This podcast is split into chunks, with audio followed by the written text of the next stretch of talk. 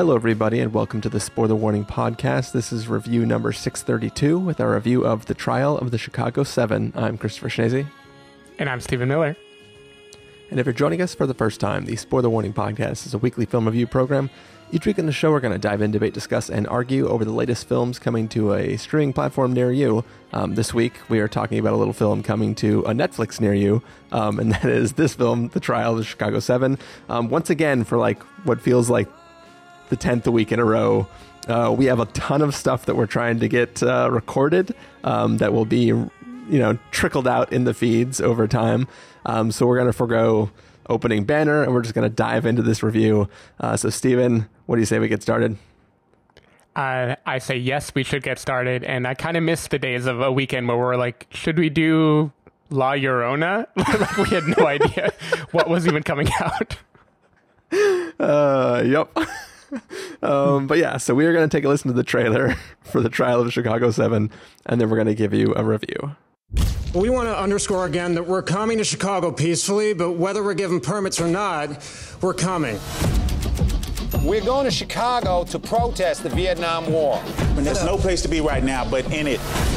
We watched for a decade while these rebels without a job tell us how to prosecute a war. Well, they're going to spend their 30s in a federal facility, real time. People say, you know, Abbie, are you concerned about an overreaction from the cops? Holy shit. You all right? I was until I saw that. Are the people ready to make opening arguments? At the defense table, Abbie Hoffman, Jerry Rubin, Dave Dellinger, Rennie Davis, Lee Weiner, John Froines, Tom Hayden, and Bobby Seale. These defendants had a plan, and the plan was to incite a riot. I call this portion of the trial with friends like these. My trial's begun without my lawyer. The court assumes you are being represented by the Black Panther sitting behind you. The riots were started by the Chicago Police Department. Sustained. Nobody objected. Jurors 6 and 11, they're with us. Juror number 6 and juror number 11, you're dismissed from this jury. Can you tell us why? Because this is my courtroom. We've dealt with jury tampering, wiretapping, a defendant that was literally gagged. Get your hands off me. You're the first to suggest that I have discriminated against a black man. Then let the record show that I'm the second. But when we walked in here this morning, they were chanting that the whole world is watching. If we leave here without saying anything about why we came in the first place, it'll be heartbreaking. Last summer, why did you come to the convention? To end the war. We're giving them exactly what they want a stage and an audience. Yeah, you really think there's going to be a big audience? Here. This is what revolution looks like real revolution. We may have to hurt somebody's feelings. Is this prosecution politically motivated? I'm tired of hearing you. It would be impossible for me to care any less what you are tired of. Here I am! There will be order! We have to find some courage now.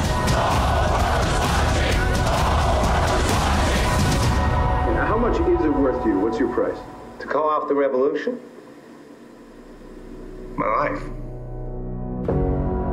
Open your eyes, cause a new day is dawning. The new day is dawning.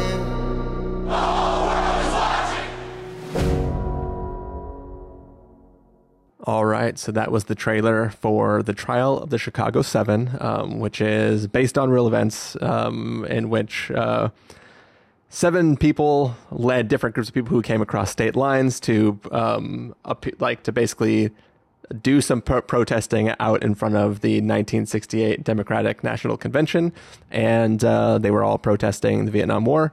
Um, so, Stephen Miller, what did you think of this film?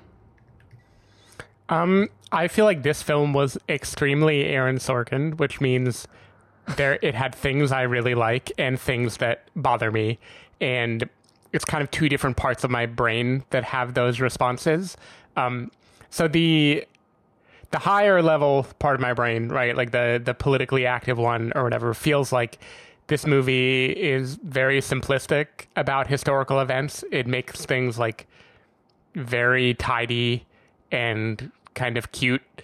It makes it so discourse like rhetoric becomes the most powerful thing in the world like a well persuaded argument is more important than anything else and it yeah, like like it has things that when I'm watching it, I'm like, I don't even know the real story yet, but I know that this isn't how it happened. You know, just by like, yeah.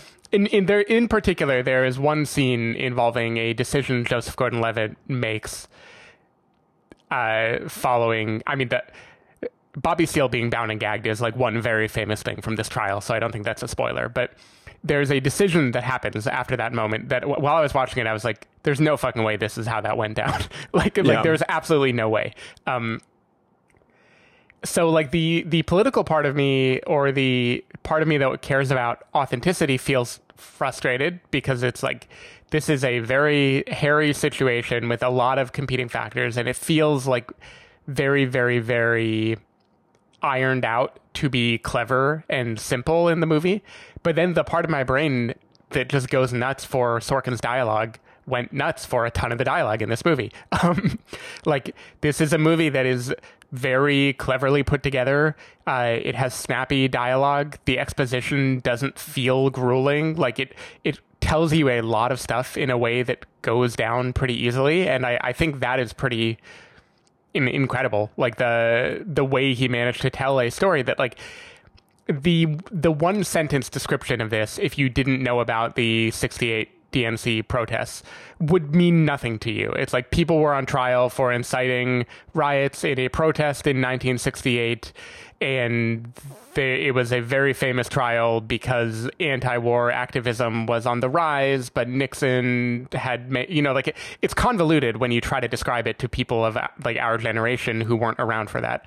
Um, yeah but the movie makes it go down incredibly easy. Like it, it is very efficient in how it divvies out information. Um, it, this has like kind of all-star cast. It's one of those movies where literally everyone is famous. When like every time a new person showed up, I'd be like, "Oh, it's Frank Langella! Wow, I, I wasn't expecting him." Like, there's always someone new. Um, I I think Mark Rylance especially made me laugh when I saw him because it's like this is not Mark Rylance hair, but like you must have had a Spielberg connection or something because you got him. um, and I, I think the All Star cast sometimes it works really well and other times it is distracting. Where it works well, I think Sacha Baron Cohen is really great in this movie. Yeah.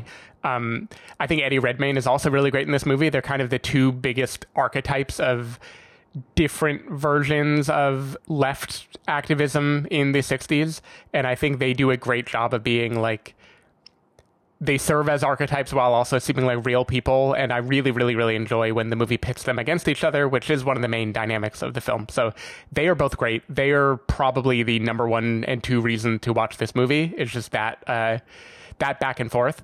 Um, others distracted me like jeremy strong uh, I was joking to you off air that he was like Garth in Wayne's World. Like he just felt like he was. I know Strong is like very method, at least what I've heard, but it seems like here his method was like just to become a stoner. Like I, there, there's something that felt way more comedic than the rest of the movie. Um, but I but I think they had a good dynamic though, right, between him and Sacha Baron Cohen. Like yeah, the, the two of them together. Yeah, like Jeremy Strong is what other people in that group see Sacha Baron Cohen as, right? He is the actuality yeah. of what people want to say uh, Sacha Baron Cohen is, but I feel like his character is a lot higher intellectual person than they let on, and over the course of the film, you kind of like get to see that. But but I thought yeah. they were a good pairing because like one person is elevating the stereotype of that character, and the other person is grounding that. it, I just thought sure, that yeah. was a fun dynamic it, it, it's a good comic duo, much like Wayne and Garth are a good comic duo. But he, I don't know, there there were a few times where he just felt too much to me, or especially because he's asked to be serious as the movie goes on, and he doesn't lose that voice, and, yeah. and that kind of had a disconnect. Um, well, let's let's be I, honest. A, a, everyone in this film is doing a voice for sure, and B, there's another film we're going to review tonight. which also has weird voices in it. And I oh, found yeah. the weird voices in this film much less distracting than in that one. Sure, I'll, I'll, give you that. Uh, though I feel like only one of these is weird voice movie, like by intention. But True. But anyway, I, I, also thought, and maybe this is a controversial opinion. I mean, he's a you know brilliant actor, been in a million things. But Frank Frank Langella as the judge I didn't buy him like what he was being asked to do, and this is kind of an example of the Sorkin heightening. Is I am sure the judge uh, Julius Hoffman was terrible. I'm sure he like the the history is there. He was criticized by a lot of people. The way he plays him here is like borderline senile and just overtly hateful and ignorant, like in a way that I just didn't I didn't buy. I don't know. He didn't sell me on that character. So th- Yeah. there are things that work, things that don't. Sometimes the recognizable actor is just a distraction to me, like Joseph Gordon-Levitt being the prosecutor. I don't really know why they did that because the prosecutor's role is not very not just not positive in this movie, but like it isn't given a lot of weight in the movie. So having it be like an incredibly handsome, charismatic actor just seemed like it didn't. It, I, I didn't know why some of these casting choices just seemed like stunt casting. Um, But but, he, is, but he is overall, playing like the the he's the Boy Scout, right? Who Sure. he is he was on the wrong side, but he's trying to be on the wrong side in the good way. And right, he is which like, is like the Sorkin ideal, the West Wing. Like, hey, I'm on the other side, but I care a lot and I value free expression of ideas and debate, and I want to do the right thing. But, Yeah, you yeah. know, I, I, I don't know. So uh, sometimes it's hit or miss, but I like I, I like the just the facts about the case.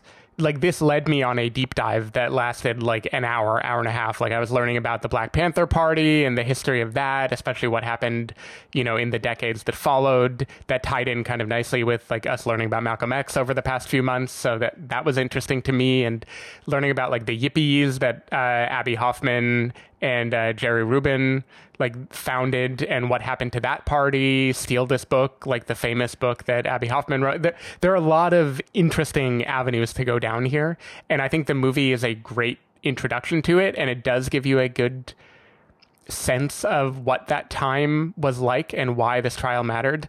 It it just it didn't work for me as well as I wanted it to. I felt like the the plot machinations and how simple it was like it irritated me occasionally, but I still was really glad that I watched it. So that that's kind of where I'm at. I'm kind of like, damn it, Sorkin is doing his old Sorkinisms, and also fuck, they work. Um, yeah, so I mean, I mean, so first thing to say is I had an incredible time watching this film. I think this film is incredibly entertaining. That is a thing that I cannot deny. Anyone um, who says it's entertaining, and I would argue against anybody who says it's not entertaining. Um, The question I struggle with is, does that make this a good film? given the subject matter that this film is dealing with and the time for, the time that this film is coming out in like this film started filming a year ago like it was supposed to Right. start last September and it ended up starting in October it's like literally he started this was- writing it like 13 years ago. Oh, Th- yeah, this for- movie for has been sure. sitting around forever. yeah, yeah, the, yeah. The, the idea of this film has been fitting, sitting around for forever, but like it, it got pushed into motion within the last year, right? So it's it's it's crazy to me that this film, all about protests and and like how to deal with the people who are forming protests and what what to do when protests get out of hand and bad things happen. Like this film doesn't.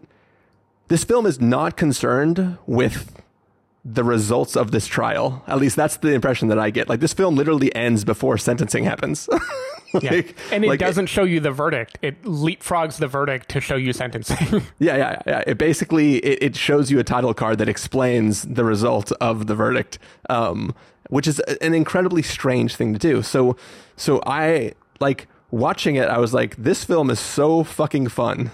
like, I am so stoked to be watching this film.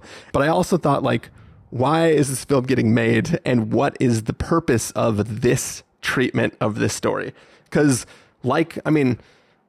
I, I feel this way about a lot of biopics, but I think this Sorkin picture is more guilty of it, where it's like clearly he has a lot of knowledge about stuff, and he expects me as the viewer to also already have all this knowledge and understand the weight of everything, but I don't have that, which is my my fault for not knowing the history. But it's like I'm watching a film and I everything about the the trial itself and how it's taking place I can understand because it's taking place in real time and I'm with the people who are there.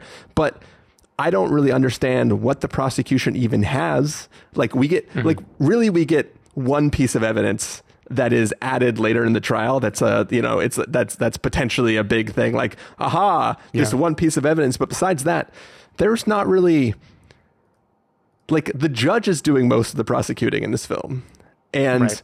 it, it, brings me back to like I, I don't know if you or anybody listening ever watched the show boston legal uh, which was a spin-off of the practice um, I, I, I hmm. love the practice and I, I, I loved um, I loved Boston Legal as well. Boston Legal was was like it was a spinoff of the practice where James Spader and William Shatner were were lawyers and they just like took on like wild cases and like did crazy arguments and William Shatner was playing like an old man who was like getting basically William Shatner was the judge in this film but he was also a lawyer um, who did like wild swings in the courtroom and stuff um, but like I, I I enjoy that back and forth and watching people argue in a courtroom. That is entertaining, and that's what I love about this film.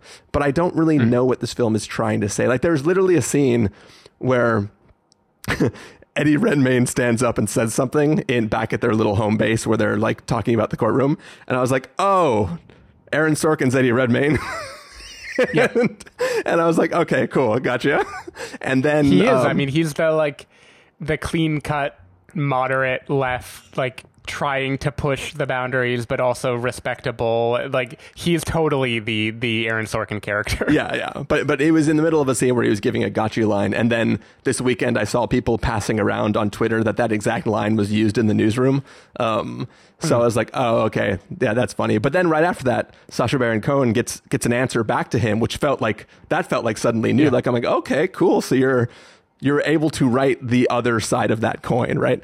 Um, so so I, I liked what was happening in this film while I watched it, but I still don't feel like I learned a lot, and I don't really know what the thesis is of this film because Aaron Sorkin wants to have this ending that is a very Aaron Sorkin ending where there's a grand gesture right. which doesn't actually have anything to do with the trial. Um, right. Which would I'll, I'll cop to it. I teared up because I'm a sucker for that shit. No, I, I was going to say the same thing. That that ending crystallizes the contradiction to me of Aaron Sorkin, yeah. which is I felt like it didn't fit like the movie you know they were protesting the war right? That was the reason for the dnc protests. But the movie has not been building to anti-war sentiment as the primary objective of the movie. The movie isn't talking yeah. about that even. The movie is talking about police brutality about abuses of the law about the way that the government tries to tamp down on protest. Ending the way that it does is like it, it, it's like a tearful monologue was brought in from a different movie, but it still fucking worked. And while I was watching it, I was like, I hate that this is working on me because I think this is kind of stupid. yeah, um, yeah. But like, for, for one of the things that annoys me though is like, like I'm not a big proponent of war. Um, I don't think it's the greatest thing in the world. I never have. But but hmm. also outside of war's bad, we shouldn't do it all the time nothing in this film explains why people don't want the Vietnam War, Vietnam War to be happening. Like it's it starts with a bunch of people saying like they're not stopping it, so we're gonna go we're gonna go protest. Mm-hmm. And it's kind of like we're we're we're entering in the middle of them all trying to cross state lines for this protest, but nobody at all. Every single character, all seven of these guys in the trial, at one point in time say we're trying to stop the war, but nobody says why. Um, and yeah, I mean, I, I, think 5 Bloods does more in the first like ten minutes to explain it than this whole movie does. Oh yeah, for sure. And that, that's one of the things we talked about in that episode, and that's one of the things I was like, shit, I've never seen this before in a Vietnam mm-hmm. War movie. Like this is incredible. Um, but in this, it kind of just it bugged me that like nobody has a real argument for everything. They're saying things about the idea of having an argument, but nobody says what the argument is. And there is one there is there is one sense about watching this film where you're like, "Oh, they just don't want to be draft dodgers, so they're protesting the war." right? Like like like there's not there's not a good explana- explanation other than like people don't want to be drafted into war. Um, so I I, I would like to see more people actually talking and convincing because everybody was just kind of like, "Cool, let's go to this protest," because because. Um, and then people saying like, "I'm trying to stop the war," uh, and it just Yeah. it didn't it didn't feel like I was being not that I wanted to be taught anything, but like I want to know what the thesis of your film is. And as far as I can tell, there isn't really a thesis in this film. And that that sort of makes me wonder what I'm watching and why I'm watching it. Right. Well, and I think the interesting thing about this movie is, and I don't know how it originated and how much changed over the last couple years because you know the the BLM protests hit their peak this year, but you know for for the last few years, like there have been rising protests and the narrative has been coming. So I, I can imagine Aaron Sorkin trying to latch onto that. Yeah. Whatever it started as, I think now it isn't really a like courtroom drama so much as a drama about the rhetoric that comes from courtroom dramas and a drama about the rhetoric about protest. Like it, it's like a, it isn't about what it's about. Like, and that is the Sorkinism of it is like, it is about the way people talk about and think about things. So it, in this case, the movie, people were protesting Vietnam and I'm sure in, you know, the late sixties, early seventies, a movie made about it would be very much about Vietnam. Now it is only really about like, here is the dynamic of protest. And I think some of it feels very prescient because hi- history repeats itself, right? Like we had like it was the Democratic National Convention and the left was protesting because they were not happy with the choices that were given to them. They felt like you know the country had settled on someone that wasn't enough change. Like that obviously has been a thing that people have felt in the past few years as well. Um, the narrative around riots and who is to blame and whether just because people are passionate and breaking the law that should justify escalation by the police. Like all of that is kind of interesting but I, I do feel like the movie is more about here is here is how different people think about these things. I'm going to give you a clue as to who you should support but i'm not really going to say anything or take a hard line. Like the the key pivot point in this movie in the trial involves someone basically saying, "Hey, what I was agitating for wasn't as extreme as what you thought I was agitating for," which is like not the same thing as saying, "Here's why angry people riot." You know, it's kind of like uh, it's not my fault that people got angry and rioted. um, and and that is all kind of like mealy mouth to me. Like it, it's very like have your cake and eat it too of wanting to be like on the side of protest, but not wanting to actually voice why people would protest. Um, which makes it weird. And again, I, I don't want to just keep saying the name of the writer director too much, but it is all very Aaron Sorkin. Like he loves the, you know, you go back to like the West Wing or something. It's all like, or Newsroom, of course. It's all like, how do you talk about things? How do you debate things? How do you spin stuff? How do people emotionally react? And who is going to be the voice of like, no, let me tell you what this really means. And it, it's very fun to watch that stuff, but it doesn't add up to anything. You know, it's just kind of like fun to watch, and that that's how I felt here. Um, there's also some stuff that felt even without knowing the real story, it just felt anachronistic. Like like there's a line early in the movie in the courtroom because Bobby Seale is there, right? There's seven people and Bobby Seale, and we know people who know the history at least know that Bobby Seale will eventually be separated from this trial. Um, but a way someone argues for it is by saying you'll see people outside talking about the Chicago Seven, but you'll count eight of us in here, and that's because Bobby Seale is not even represented by us. But really, as far as I can tell, like the name Chicago Seven was because he left the trial. It wasn't like people were talking about the Chicago Seven before the trial began. Like it, there's these cute things that like he does just to like It was the Chicago time. Eight. yeah, yeah, exactly. Um, so I don't know. There, there's little ahistorical things, and I do think it doesn't really know what it wants to say, but it it also felt like a good kind of mirror of the current moment, just like Aaron Sorkin playing with ideas people are talking about. So I I couldn't dismiss it, but I also don't totally get it. Yeah, but I think that's what bugs me. I think that's the thing that did bug me is it is him playing with the visuals of right now, but he doesn't seem to be commenting on them. Like there is hmm. there is not a single person in this film, including the lawyers in the trial, who even state that you are allowed to assemble and to protest and that that is right. like a right as a citizen of the, of the United States. Like nobody makes that argument.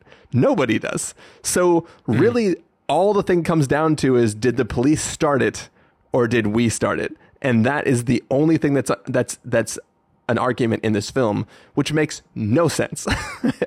yeah. It's like there was a film recently that involved. Oh yeah, it, it was our, our review yet to be published of um, uh, something something pieces of a woman. Um, oh yeah, in, in which there there's a there's a whole trial that takes years place ago when we recorded that. yeah. There there's there's an entire courtroom that is that is having a trial where no no evidence is is is shown at all. No evidence, just yeah. people people arguing that like, well, I guess people shouldn't have died. it's just I I don't I don't th- that that kind of stuff like I'm not a lawyer. I'm not an expert on law at all, but I have watched a lot of law programs and I'm pretty sure in court you argue evidence. right. yeah, not not here. And all of like the thing is part of it like I, I think what Aaron Sorkin wants to say is less about our right to protest and more about the way that like big power structures can try to suppress it or try to spin things. And so he's focusing all his attention on like look look at all these low blows that the prosecution did. Look at all these unfair things. Like this judge that is throwing out clearly important information. You know look at how these people, even some of them who didn't do anything, are still being put on trial, and we're supposed to be outraged about that. And I, I get that. It just feels kind of pathetic. Like, like I would kind of like the movie to say, by the way, even if Eddie Redmayne did say like blood will be spilled on the streets, that doesn't mean the cops are not all like to blame for escalating it further. Yeah. Like it could have taken a harder line and it doesn't want to. It wants to be like, hey, there's the angry mob. We can't do anything about them. We all really just tried to calm them down. The end, which is, yeah. I don't know. It, it, it's like too palatable. I, I like I, I didn't like that it didn't try to be more uncomfortable about that. Yep, agree. Um, I will say I it never got old for me. There's a repeated gag in the film in which somebody will make a good point in the courtroom, a good, as I said, not evidence based point, but a good emotional point, and then just all seven of the guys just go overruled. because they know the judge is going to overrule it. That that never yeah. got old to me. It just every time I laughed out loud.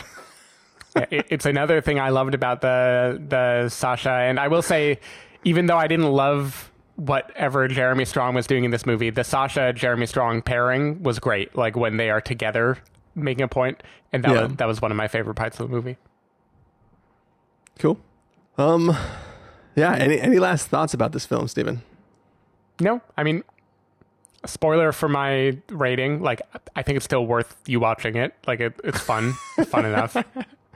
But it is worth reading up afterwards too, because you can trace all these different groups and see like where did they come from and what happened to them. And I think that is an interesting kind of primer for like counterculture movements of the 60s and 70s. Yeah. Spoiler, a lot of them started in Berkeley.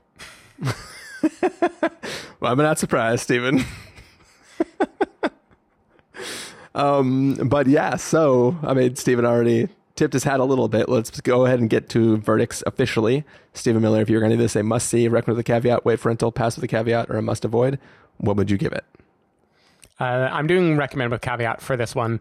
Um, the caveat is that like I don't think this builds too much, and I kind of think given our current political moment, it is a little too toothless, and it's like purposely ambiguous about what its point is because the. Aaron Sorkin, his real point is everyone should be reasonable and listen to each other and make compelling arguments. And he kind of like goes in circles beyond that when it comes to actually like staking out like a position. Um, the recommend because I do think it is very entertaining. It's like a, a cast of famous actors who are playing like a varied group of people, and they all kind of represent a different part of the 60s and 70s. That I'm just a sucker for that time period in movies in general. Like, I don't know why I just love when movies are set then. And like, I I found it totally interesting, and it was a good launching point for learning more on my own. Just not what it could have been, I think. Yeah, um, I'm going to give it a recommend with a caveat as well. I had an immensely fun time with this film. Like I thought it was incredibly entertaining. I loved every second of it. Um, but as I was loving it, I was like, "What and why am I watching this?" um, so that is the thing that that's the caveat. You got to reckon with that. Um, but yeah, I, I, it's it's definitely worth a watch, and it's free on Netflix if you have that. So technically not free, but um, go ahead, put it on, have a good time. But I will say this, like there is more actual information to be gained from the title cards at the end of the film. However, those title cards they're there because in biopics or or films depicting historical events you put title cards there's nothing specifically relevant I don't think yeah. to any of those title cards. They're just like, and then this happened one time way way, to, way, way in the future. There aren't even eight of them, which bothered yeah. me. yeah. It it really feels like it, it could have been like, and then late, five years later, he got a snow cone. like it, it, might as well be that. Um, but I guess just Aaron Sorkin took his favorite characters and and yeah, gave specifically them a, like the the future of Abbie Hoffman, like trying to draw a line from this trial to that thing that happened in the late 80s is like, come on, come on, why yeah. are you doing this? um, but yeah, that is our review of the trial of the Chicago Seven. Stephen Miller, people want to find you throughout the week. Where can they do that? Uh, people can find me at twitter.com slash sdavidmiller or sdavidmiller.com. People can find me at christopherinreallife.com or twitter.com slash christopherirl. You can find the podcast over at thespoilerwarning.com where you can get a bunch of the back episodes of the show. If you want to subscribe to the show, you can do so on Overcast, Stitcher, Apple Podcasts, or wherever podcasts are found. If you want to know when the episodes go live, you can follow us at twitter.com slash spoilerwarning, facebook.com slash the or instagram.com slash the. If you want to get hold of us directly, you can send an email to fans at thespoilerwarning.com, or you can use the contact form on our site. Music for this episode will come from the soundtrack to the trial of the Chicago Seven, so hopefully you're enjoying that. And uh, yep, as we said at the top of this episode, we have a bunch more things to record, so we're going to head out and go do that. Take care, everybody, and we'll see you next time. Bye.